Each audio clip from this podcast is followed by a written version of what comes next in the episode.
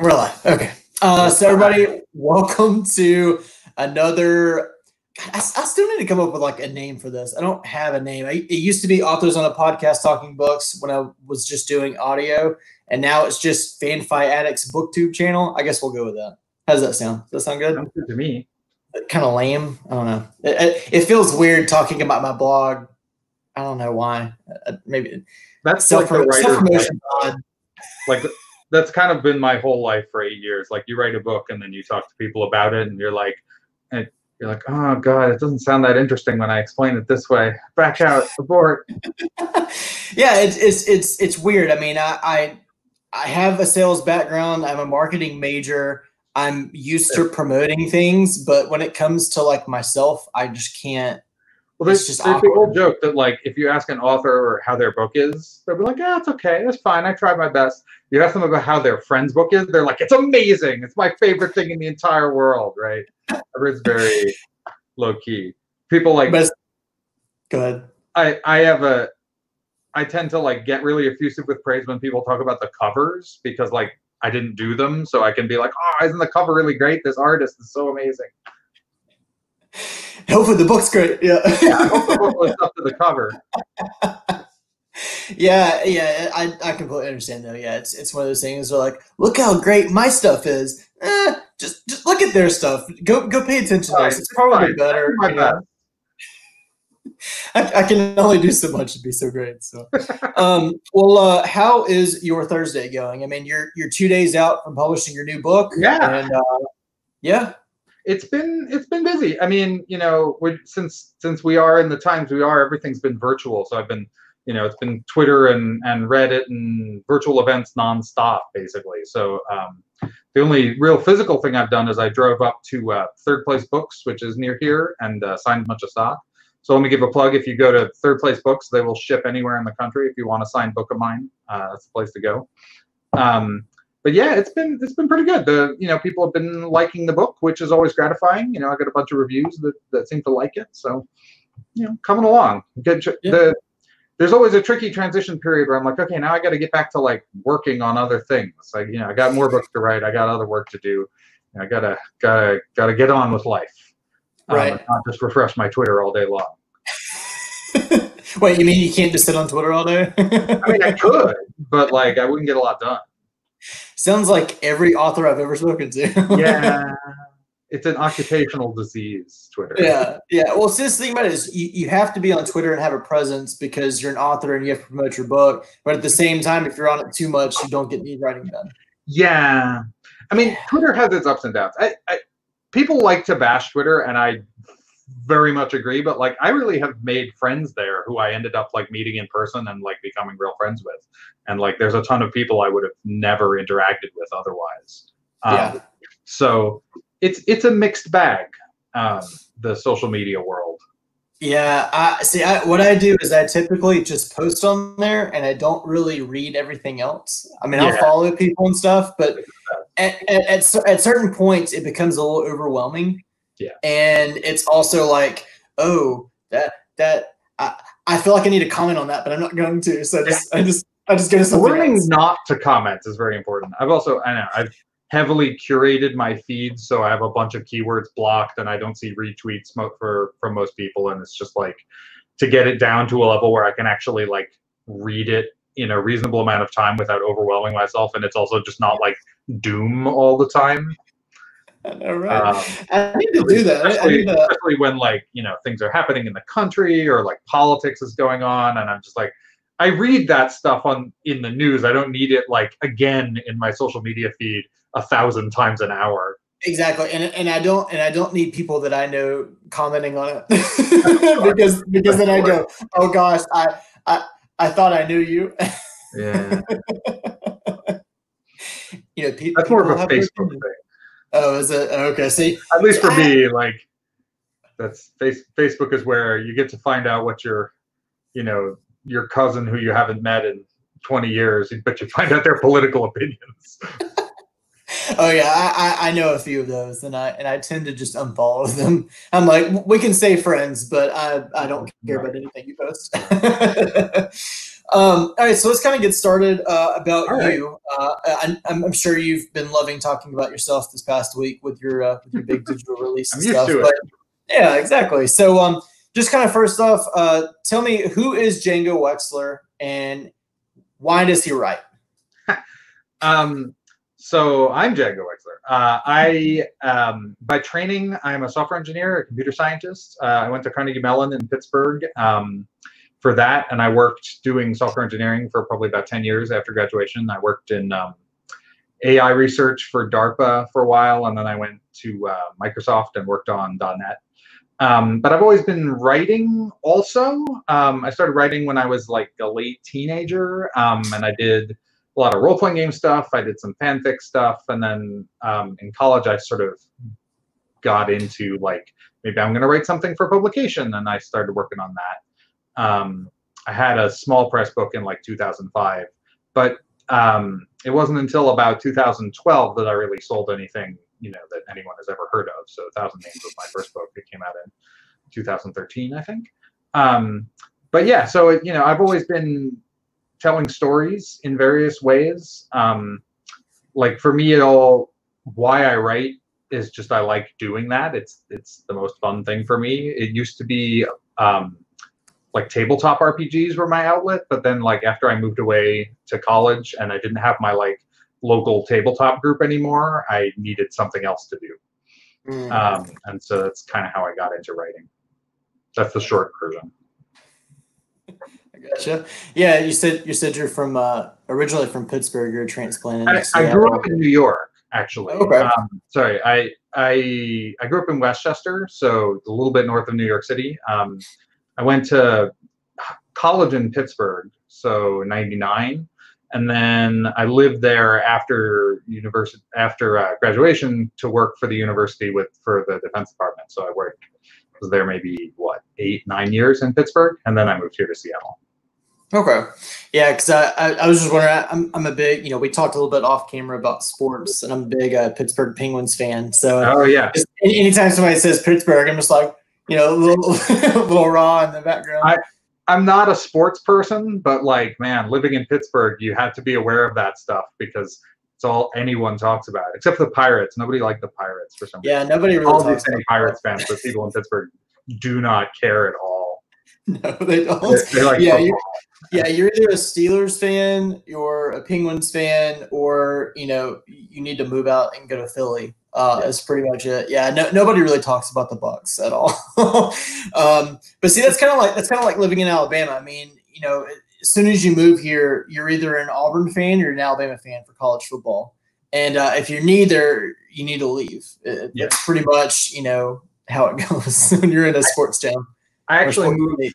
to Seattle the year after Pittsburgh beat the Seahawks for the, in the Super Bowl, um, if I'm remembering correctly.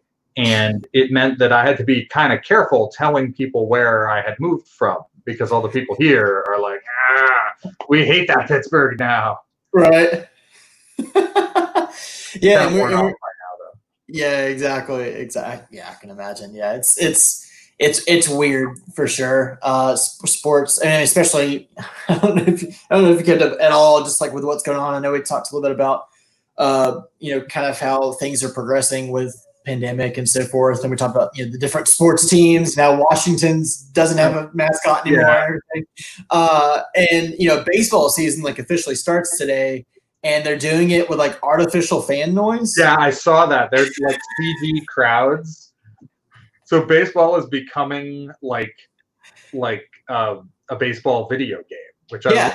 Right. It's like we might as well just play the games in NFL 2K or whatever the, the modern equivalent is. Yeah, exactly. And and I was reading this this long post on uh, on ESPN about how you know like the commissioner can cancel the season at any time, and there's already you know several players that have opted out, and umpires that have opted out, and they've talked about how some teams may play with like less players on the field for social distance purposes. I'm like, you know what? I, I, I I'm doing nothing with sports right now.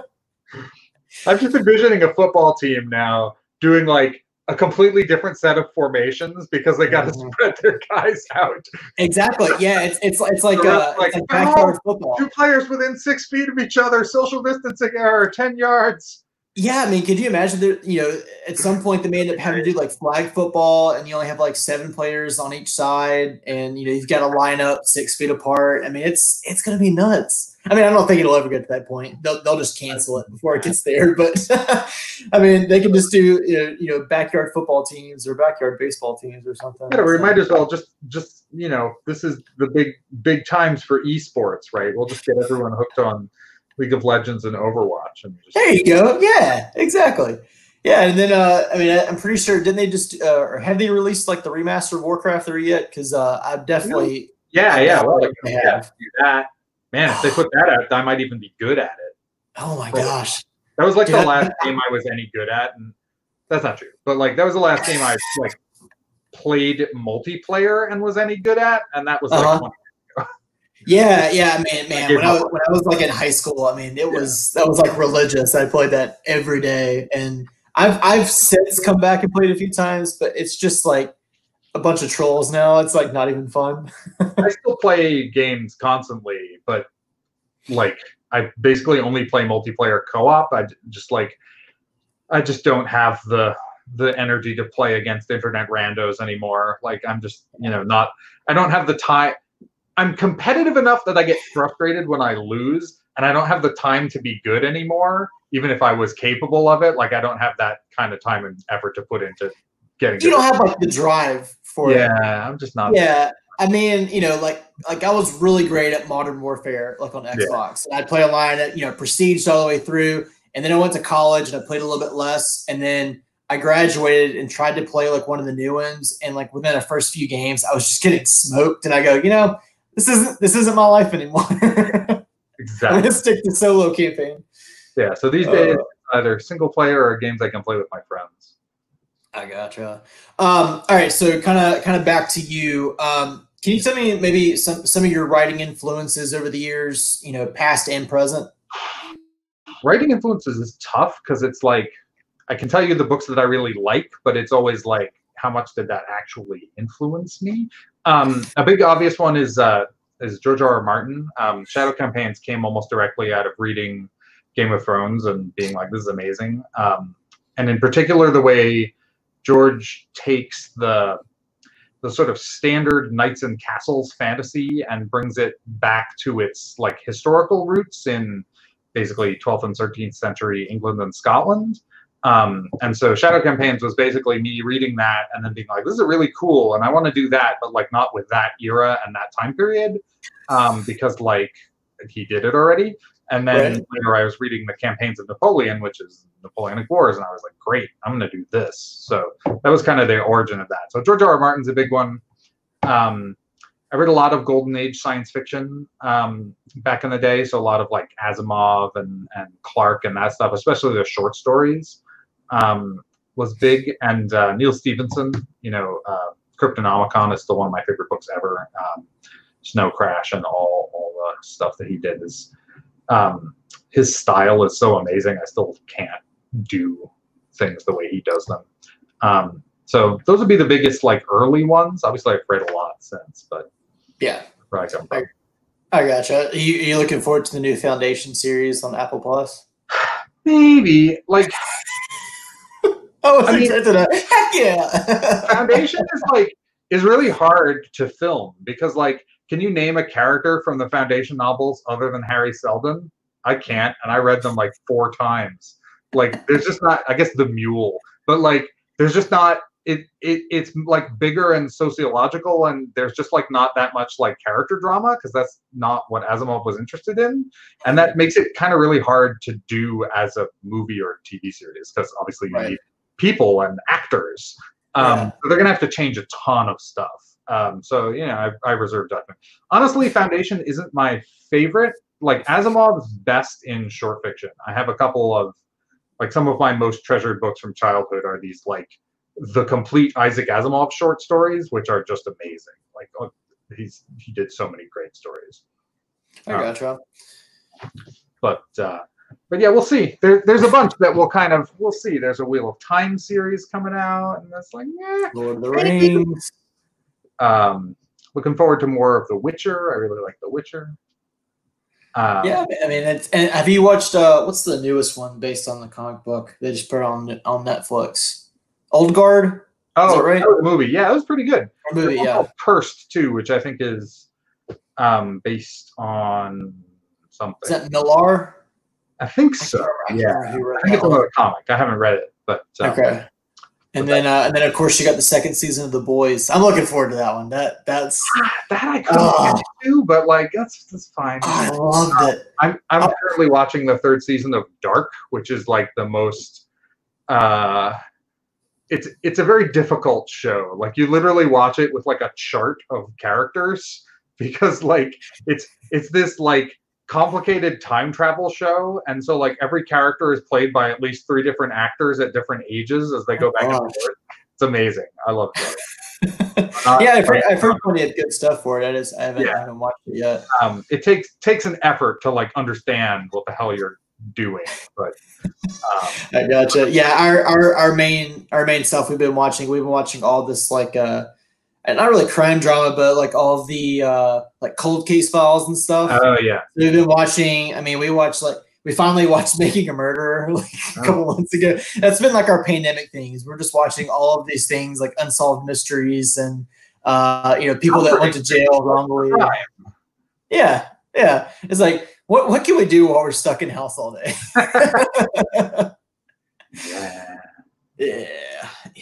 Especially you know, especially since you know my wife was you know pregnant for three of those months, and then now we've got a baby, so we still can't go nowhere. So Yeah, it's a, it's a good time to have a baby, honestly, because like you're not Yeah. going anywhere anyway. So like, exactly.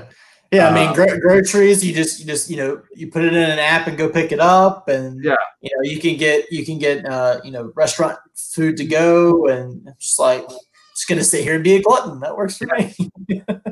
my life. I often joke that I've been preparing for this pandemic my entire life. Right, my my policy of never going anywhere or doing anything has worked out great. yeah, my, my wife keeps joking. She's like, you know, this pandemic's perfect for you because you already like you enjoy being at home and you know doing things around the house like playing video games and reading and doing podcasts and video chats and stuff like that. And the fact that I can work remotely, I'm like, yeah, I this is kind of my dream a little bit because Oh, yeah. she's like more outgoing and wants to see her friends and all this Yeah, stuff. it's it's much harder for some people. You know, I have I have friends who are more extroverts, and I I feel for them. But Yeah. for me personally, I'm just like, yeah, sit here with my laptop and I type. Yes, about just it. another day. yeah, as you can, t- you can probably hear our, our our baby crying. I don't know if you can or not, but So I, she's she's not she's not having a great time right now. Uh, she's.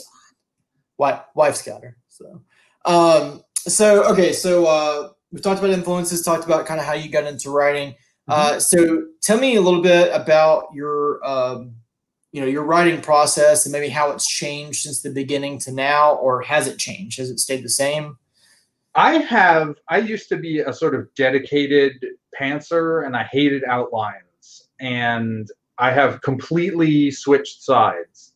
Um, the The process was that when I was uh, when we first were sending Thousand Names out, which is the first book of my Shadow Campaign series, um, my agent was like, "You need to write a uh, outline for the rest of the series so that we can sell it." And I was like, ah, "I hate writing outlines. I don't want to." But I finally did it, and it took a month, and it was like the worst thing ever. And so I was like, "Oh, why do I have to do this? This is the worst." But then when the time came to actually write the second book, I couldn't help but notice how much easier it was. It was so much easier. It took me almost three years to write the first book, and then the second one took six months. And so I was like, "Wow, this uh, this really works."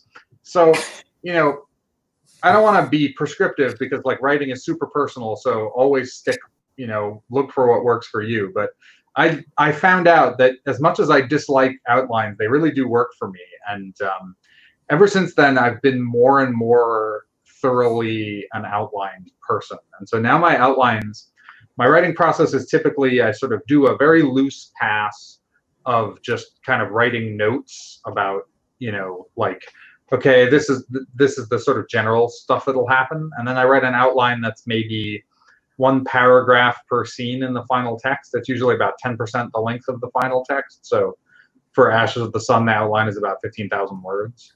Um, and then from that, I write the final text, and that's usually pretty fast, um, which is good. It's the outline method is also it's it's like reliable and relatively quick, which is good from a business point of view. Like it's always good for uh, you know to to be able to turn things in on time. Probably right. Um, but yeah, so my process once I'm once I'm actually drafting is really simple. Um, you know, I have my couch, which you can see behind me, um, and I sit on it with my laptop and I type from the beginning until I get to the end. Um, because I've got this outline and it's it's sort of dialed in all the way through. Um, and so the advantage of the outline process is that like if I need to make a big change, hopefully I figure that out during the outline phase, and it's way easier to change there than it is after you write 50,000 words of text.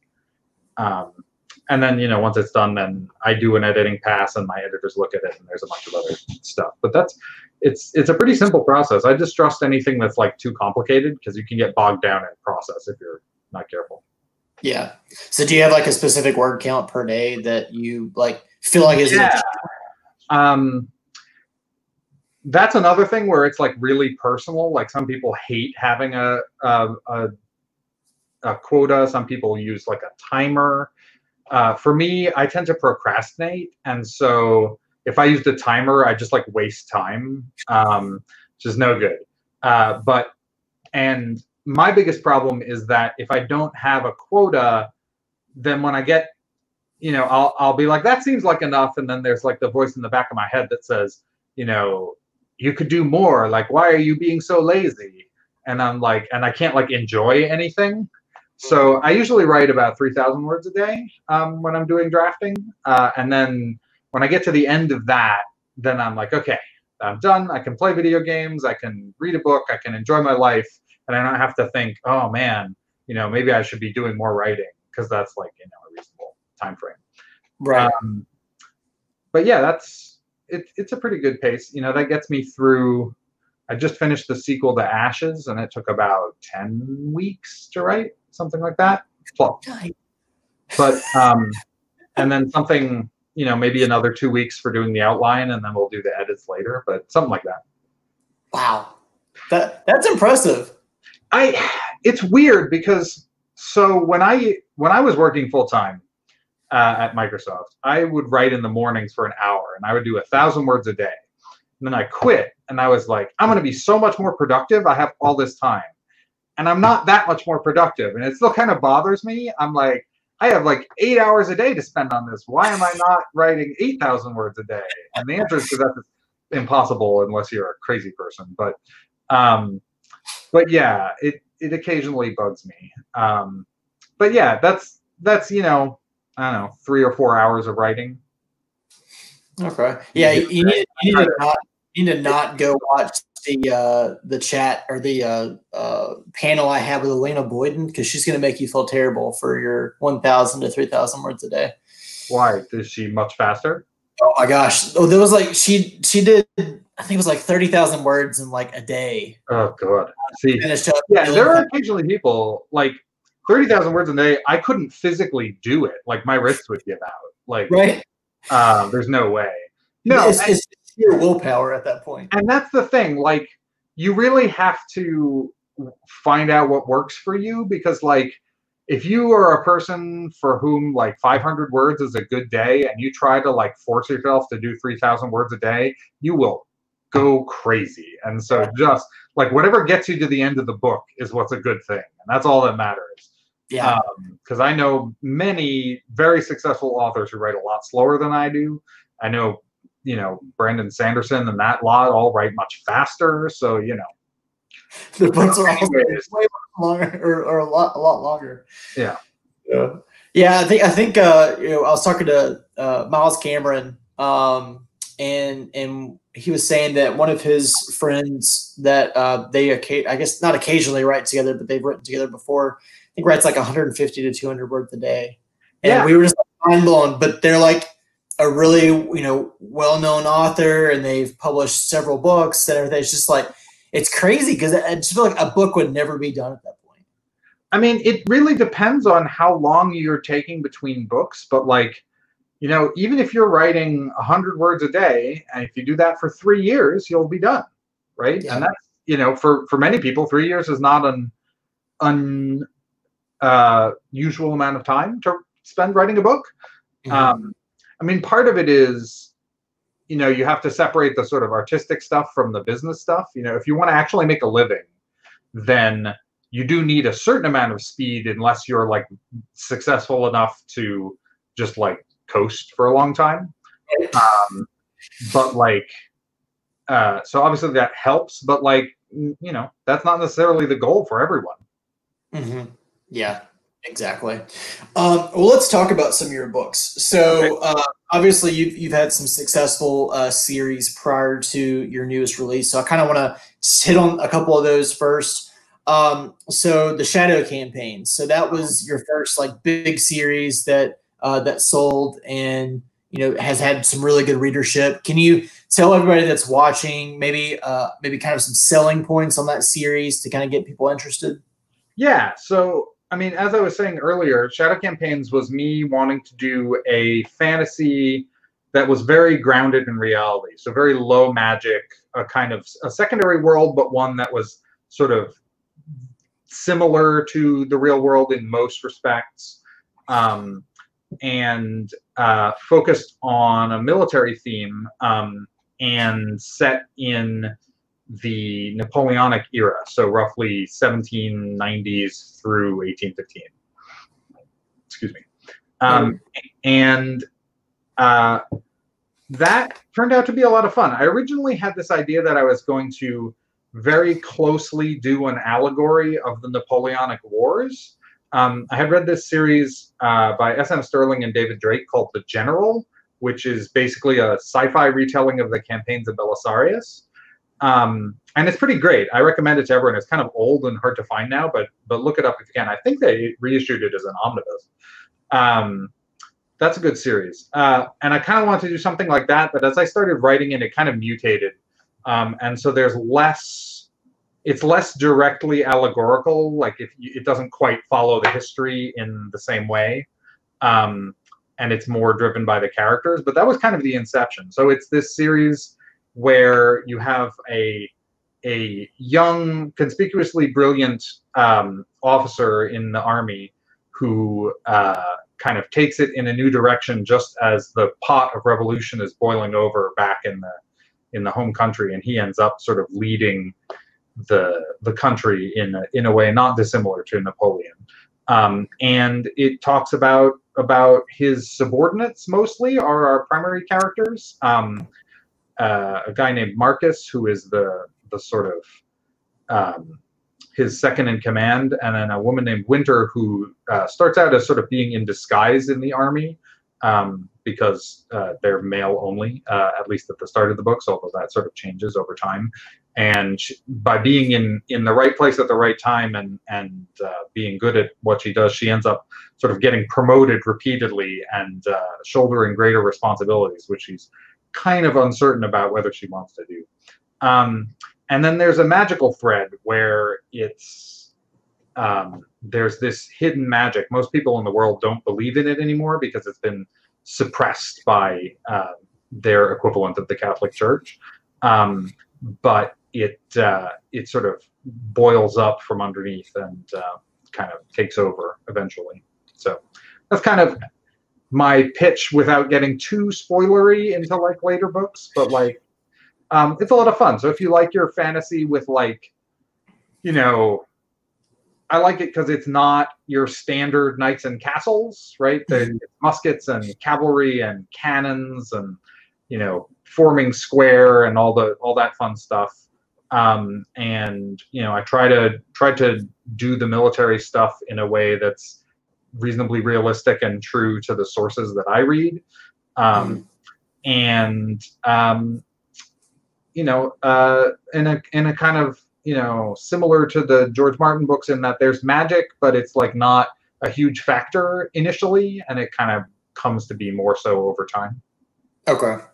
Yeah, I was, I was going to ask if it's if it's kind of similar to maybe like Brian McClellan, you know, being the Flintlock Yeah, well, fan.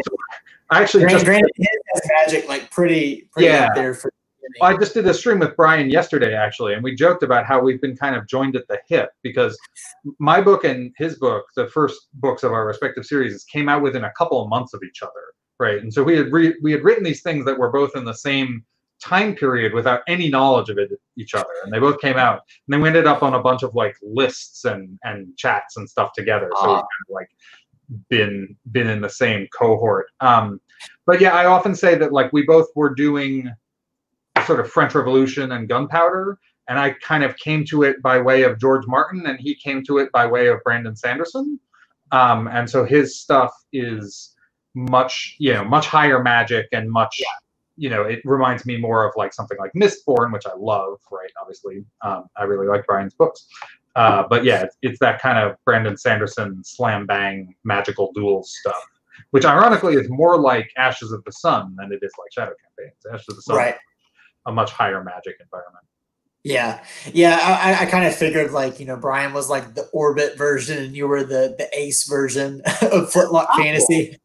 yeah, it's it's funny. Like it didn't really become a trend. You don't see all that many people writing in that area, but like um I guess the trend is more is less flintlock specifically and more just like not medieval Europe, which is Yeah. great. I'm I'm Yeah. super happy with with not medieval Europe. Yeah, it's, it's finally kind of going away, or at least a little bit like yeah. branching off.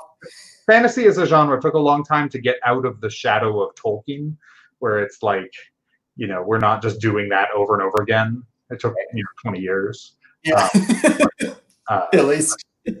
but things things are things are good now. Um, I'm really happy. Like there's so many there's more good fantasy stuff than I can even read and keep up with these days. So I feel like Yes, we're in a fairly good place. A lot of lots of diversity, lots of you know more than uh, 20 years ago. Anyway. Yeah, absolutely. Um, okay, and then another series I want to talk about, which you're still currently currently in the middle of, is the Wells of Sorcery, which is your new uh, YA series. Yeah. Uh, if you want to talk a little bit about that. So, Wells of Sorcery is about a girl named Isoka who is a kind of gang enforcer in um, a, the, a crime-ridden city, uh, and this is a world where people have are born with intrinsic magic. Um, most people aren't. Uh, nobles tend to be, and then there are commoners who can have magic, but it's illegal for them to have it. And so, if they if they find out, then they draft you into the army or something. Um, and so she's been keeping it secret and using her magic, which is uh, to summon magical armor and blades, to uh, you know be a gang enforcer. Um, and the kind of spy master who runs her country um, grabs her and says, "There's this mysterious ghost ship that comes to our city every couple of years um, and demands that we put people aboard it. Um, and it's bigger and faster than any ship ever built." and we want you to steal it and bring it back for our navy.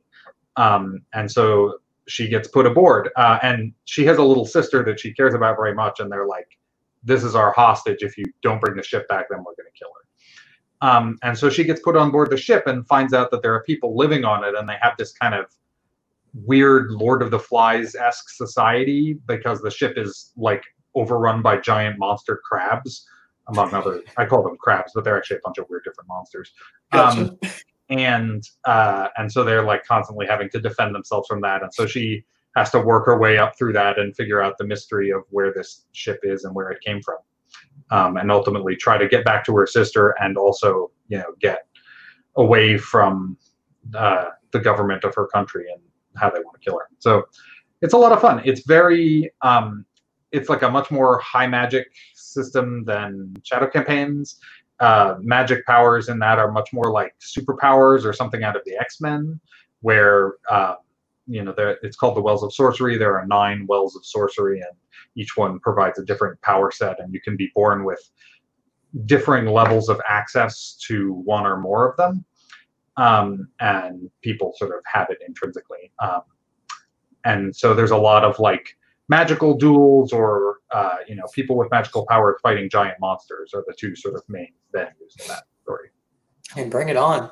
yeah it's great it's it's two books. The first one is uh, so far. The first one is Ship of Smoke and Steel. The second one is um, City of Stone and Silence, and the third one, which I think is going to be called Siege of Rage and Ruin, and is the end of the series, is I think I, it's done. Like I've I've done all the work on it that I'm doing. I think it comes out in January. So okay, and those are all from Tor Teen, correct? Yeah. Yeah. Okay. Those so are great. Those, that's one of the ones where I can I can talk about the cover and and enthuse because um, Richard Anderson, who draws the covers, is amazing. Gosh, she's so good. covers and I like it's weird too because it was like one of my life goals to have him do a cover of mine. And so like when they asked me like what do you think for the cover? And I was like, well, I really love Richard Anderson. So like anyone who could do something like that would be great. And they're like, oh, I think we could get him. And I'm like, oh, I, I crossed that one off the bucket list. Um, and, then, And- lo and behold, he delivered some amazing stuff. I'm so looking forward to what he does for book three. I haven't seen it yet. Yeah, yeah, the covers for the first two were fantastic. But yeah, I, I don't think I've ever seen a cover that he's done, but I've been like, that's okay. I No, mean, yeah. they're always phenomenal. I, I caught on to it when he was doing the Brian Staveley covers. The one for Last Mortal Bond in particular is one of my favorites ever. Yeah, uh, I think the one for Skullsworn. Yeah, it's really Oh, oh, that's so great.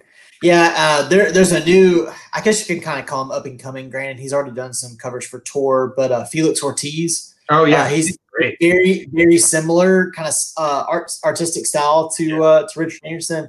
Man, I mean, if if those guys could just like put out all the covers, I mean, I'd be more than ecstatic. I I, uh, I have to get more bookshelves for sure. So- We all always need more books, so. Oh yeah, exactly. Yeah, we're always running out of room, right?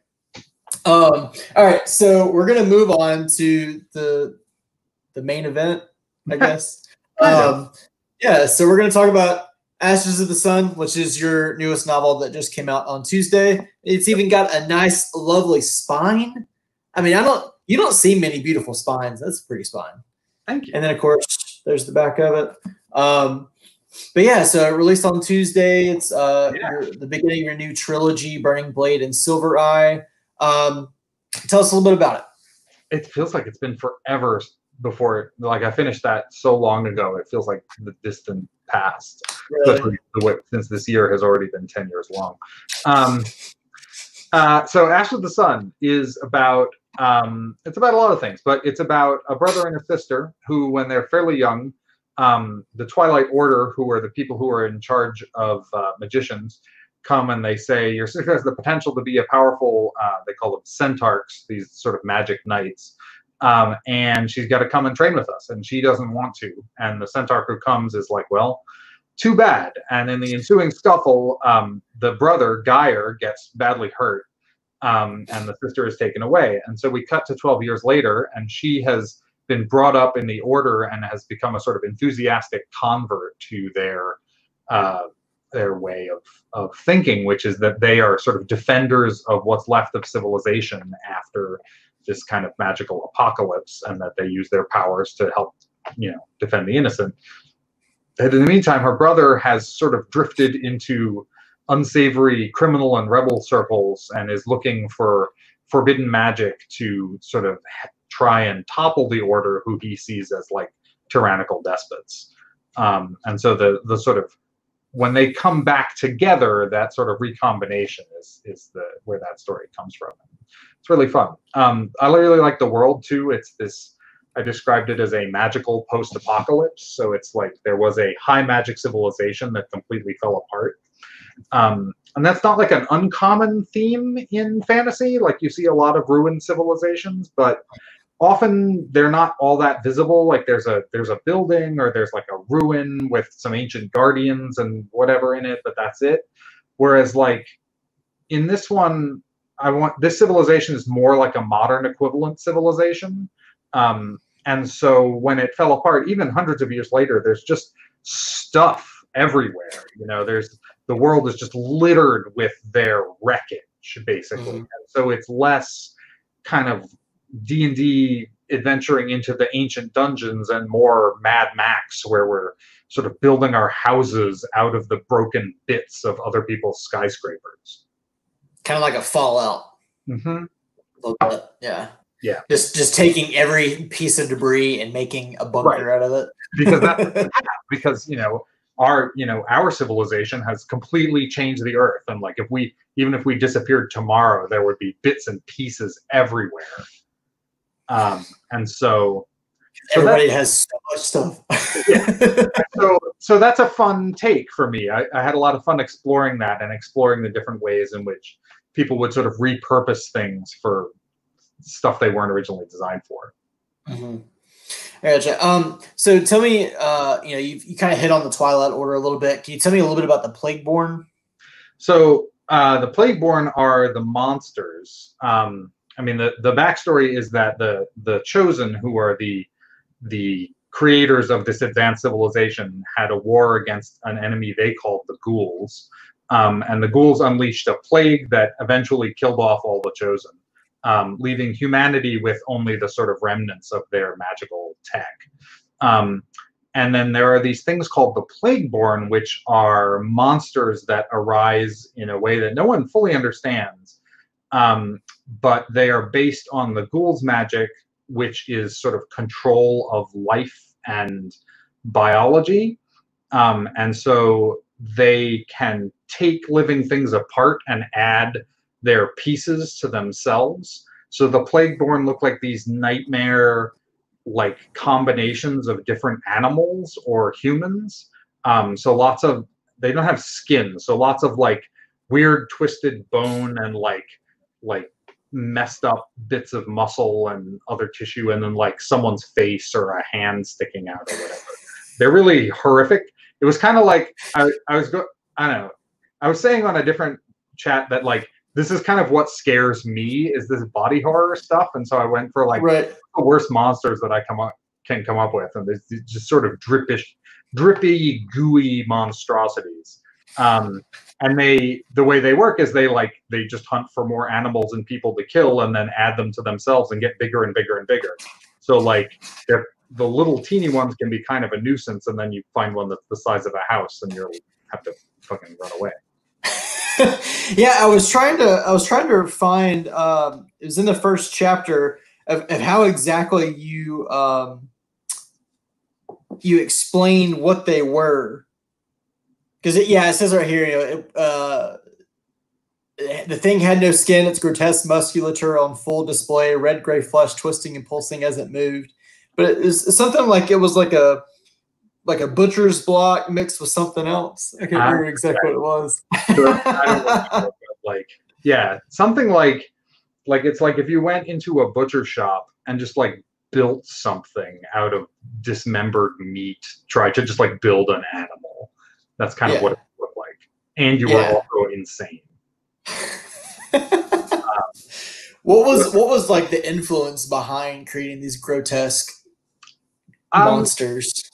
I knew I needed monsters because, like, in order for the the the plot to work, there needs to be a sort of ongoing threat to civilization, and I wanted it to be something sort of continuous, right? So that there's these monsters that no one really knows where they come from, but they they are constantly sort of wandering into civilized areas and um, attacking people.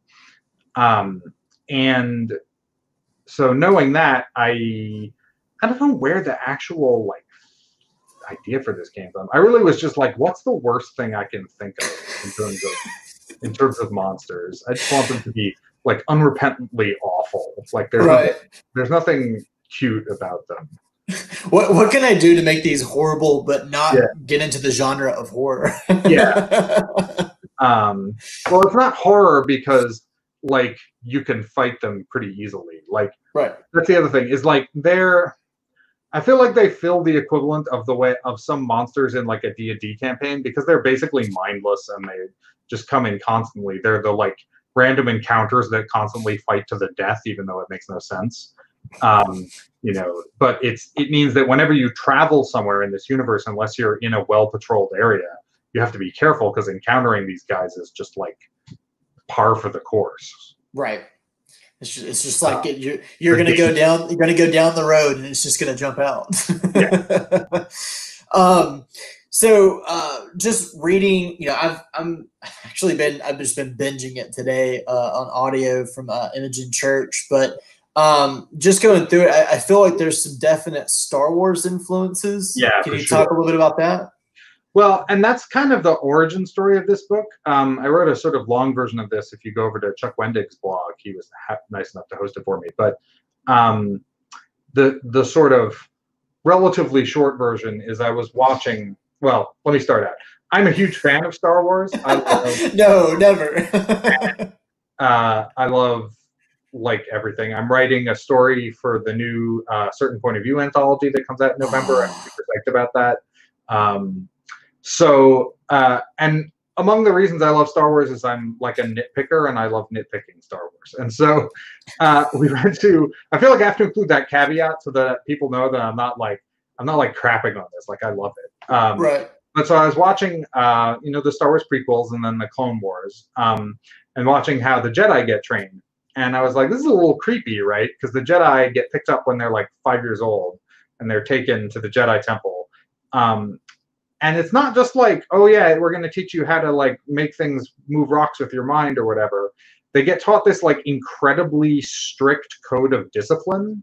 They're like ascetic warrior monks and they swear off of love. This is like a really serious life choice that your like five year old is not qualified to make right, right. so this is a cult right? These people are being kidnapped and brainwashed. Um, but you know it's arguably justifiable because you know you you need the you, if people are, have the force power you need them to a be on the right side and then b you need them to help you defend the galaxy. Um, and so in star wars they have the force which helps like guide all this so it's not as creepy as it looks presumably since the force would uh, would not allow it um, but so I wanted to do a story like that, but maybe without the uh, what TV Tropes calls the omniscient morality license, where it's all going to work out for the best, and so we can forgive, you know, people doing somewhat creepy things. And so in in Ashes, I built a kind of analog of this, where um, you know there's a genuine question of is it okay to take people and force them to become centarchs if they have the potential to do so because the world needs them, right? That humanity needs defenders. Um, but at the same time, it's like a huge violation of their personal rights. Mm-hmm. Um, and so that's that was kind of the philosophical conflict that's at the core of this story, and that's kind of where I went with it. And then the other the other side of that is once they're trained and and you know brainwashed, some would say, the Jedi in Star Wars uh, in the prequels they don't rule the republic, but they're definitely in charge of a lot of things. They get put in charge of the war once the war starts. Um, and it's not clear if this is because they're like wise and they have the force to guide them, or just because no one can stop them because they have lightsabers and they can kill anything that moves. Um, and so that same tension is in Ashes that the Order and the Centarchs are are kind of running the show, and they have this you know they talk about how it's for the good of humanity but it's also very clearly because no one can stop them because they have magic swords and they have all the ancient technology and magic on their side. And you know who's going to say no? Right. Exactly. Um and last question i got for you. So uh would you say this is I guess kind of kind of correct uh, about the novel and maybe even future novels, but it's very much like uh, you know, since you've got two characters, a brother and a sister, that you have you know competing storylines throughout the book. Would you say it's very much like a coming of age, righting the wrongs of the world, and finding yourself type novel? A little less. I don't. It's not strictly coming of age. That's closer to what Wells of Sorcery is like. Um, this one for me is about it's it's a sort of philosophical argument with swords. Um, that and it's this question of who can be trusted with power right? Does being born with power give you the right to rule? Um, if we could give that power to everyone should we? Um, you know that kind of thing. And that you have these people who come at it from extreme opposite ends of this question um, that that Maya, the the younger sister, has bought into the Order's philosophy and believes that they are in fact correct to rule the world. Um, and Gyre, on the other hand, thinks they need to be gotten rid of, and that everybody should have power um, as much as they can.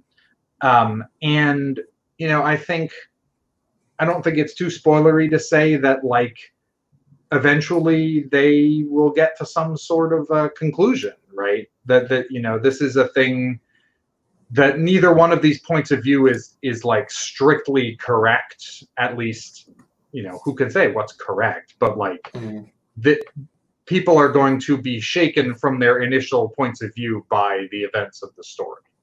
Um, and by sort of trying to put things into effect and seeing what the consequences are. Um, and so it's it's about that. It's about a sort of philosophical argument and journey on the behalf of these characters. Okay. Um, well, that's kind of what I've got for that uh, for for Ashes. I don't want to, you know, obviously get into too much spoiler territory since it did just come out, and uh, Yeah. obviously want everybody to check it out. Um, so, a couple more questions. Uh, what are you working on now? I'm assuming you know book two, which you said you you pretty much already written. So, Book, book is done. Um, my editor Bree uh, had just had a baby, and so she's Yep. off maternity leave. Congratulations to her. But so um, so that'll be a while until she gets back, and then we'll we'll do the the rest of the editing. But that's fine because it's not due out until about this time next year, so I got plenty of time. Um, so that's that's out, and uh, Wells of Sorcery three is sort of done and dusted, and that'll be out in January. Um, the Star Wars thing is coming out in November. Um, and after that, um, that's when I start not being able to talk about stuff. There's some new stuff I'm working on, but the contracts aren't signed yet, so I can't really come out with it. Um, obviously, Ashes 3, uh, which doesn't have a title yet, uh, will be out uh, probably two years from about now, so I'll probably start writing that next year. Um, that's the next thing. But right now, I'm working on uh, a project that is yet to be announced, so I can't quite get into it. But uh, but there's always new and cool stuff coming out. yeah, okay. I, I, assume you're, I assume you're at least going to stay with with fantasy there, right? Or do, Yeah, you, do you have any intention to go science fiction? I've done a little science fiction work. Um, I have a short story that was in uh, Asimov's that uh, I'm pretty fond of that was science fiction, but mostly fantasy seems to be my home genre. Uh, I read a lot of science fiction, so I'm not opposed to the idea, but like uh, my, the ideas that come to me are mostly fantasy. I gotcha. Okay. Uh, and then last question I got for you. Um, any uh, any books you've read recently that you'd recommend to the audience, or maybe some authors that need more readership? Um, I let's see. Um, I my ability to read books has suffered badly in the pandemic. I feel like my focus is consumed by a day of writing, and then I just don't have time left for fiction. So I've been doing more nonfiction. Um, but let me look through my list here. Um, uh, I really liked A.K. Larkwood's The Unspoken Name, which is a kind of big fantasy in a multiverse with um, with you know ships that travel between worlds. Um, it's it's really good. Um, if you're a fan of you know something like Malazan Book of the Fallen, but maybe you wanted a little smaller scale than that, that would be that's a really good one. Um, I really liked uh, Max Gladstone's um, uh, Empress of Forever. I feel like is amazing. That's sci-fi technically, although it's in the deep future and it might as well be fantasy. Um, but it's Journey to the West in the deep future. It's it's amazing, and uh, I feel like it has been a little bit overshadowed by Max's How to Lose uh, Max and Amal rather's How to Lose the Time War, which admittedly is also amazing. But like I feel like people haven't heard about Empress of Forever, and they really should have because I Yeah. um, so those would be the two that I'd say. Um, a lot of the other things people. Oh, um, Brian Naslund's Blood of an Exile is really good. Um, so good. I feel like that didn't like, like it's like, I don't know. I was gonna say it didn't make a big. It's, it's like splash, but it did. sneakily. It's like sneakily in some lists. What? It's like But- sneakily in some in some good lists. I I, I love that book. Anyway, whatever happened with it, you should all read it. It's great. Um, I like I like that one quite a lot. Um, I still have a bone to pick with him about that one though. uh, and I've mentioned it to him several times. Oh no. You probably know which one I'm talking about. No, what is it? Alfonso. Do you Uh, remember? it's been a while. I read that as an arc, so it's been like a year. Uh, we'll have to talk about it off air. I don't want to spoil. it.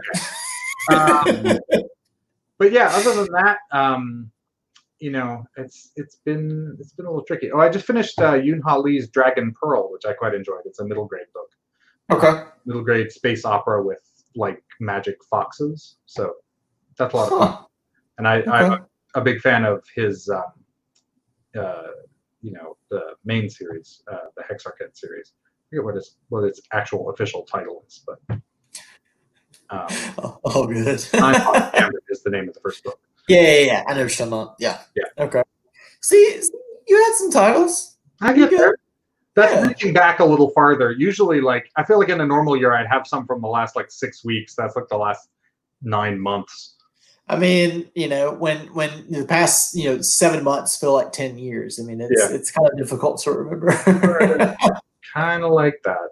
exactly. Uh, well, Django, I appreciate you being on the chat. Uh, I appreciate you coming and talking about Ashes of the Sun. And everybody, it do it. Yeah, and everybody, it is out now. Uh, like I said, it came out on Tuesday uh, from Yeah. Orbit. So buy it paperback, buy it on Audible, buy it on Yeah, once again, you wanna up, um, Third Place Books. They're at Third Place Books on Twitter, and they have a crate of signed copies that they will ship to you if you want a signed copy. And who doesn't love signed copies? well, Django, thanks again. Uh, let's maybe maybe we'll try to do this again in the future. Maybe maybe Yeah. closer to, to book two's release. I'm sure. Uh, Like I said earlier, I got nothing to do these days. Hopefully, we're not in the same situation we are now by this time Yeah. next year, but we can still do a video chat. well, uh, you enjoy the rest of your week, and uh, and good luck with the uh, you know the next few weeks of, of sales, and uh, and good luck with your other projects that you got working. Thank you so much. Thank you for having me. Absolutely, thank you.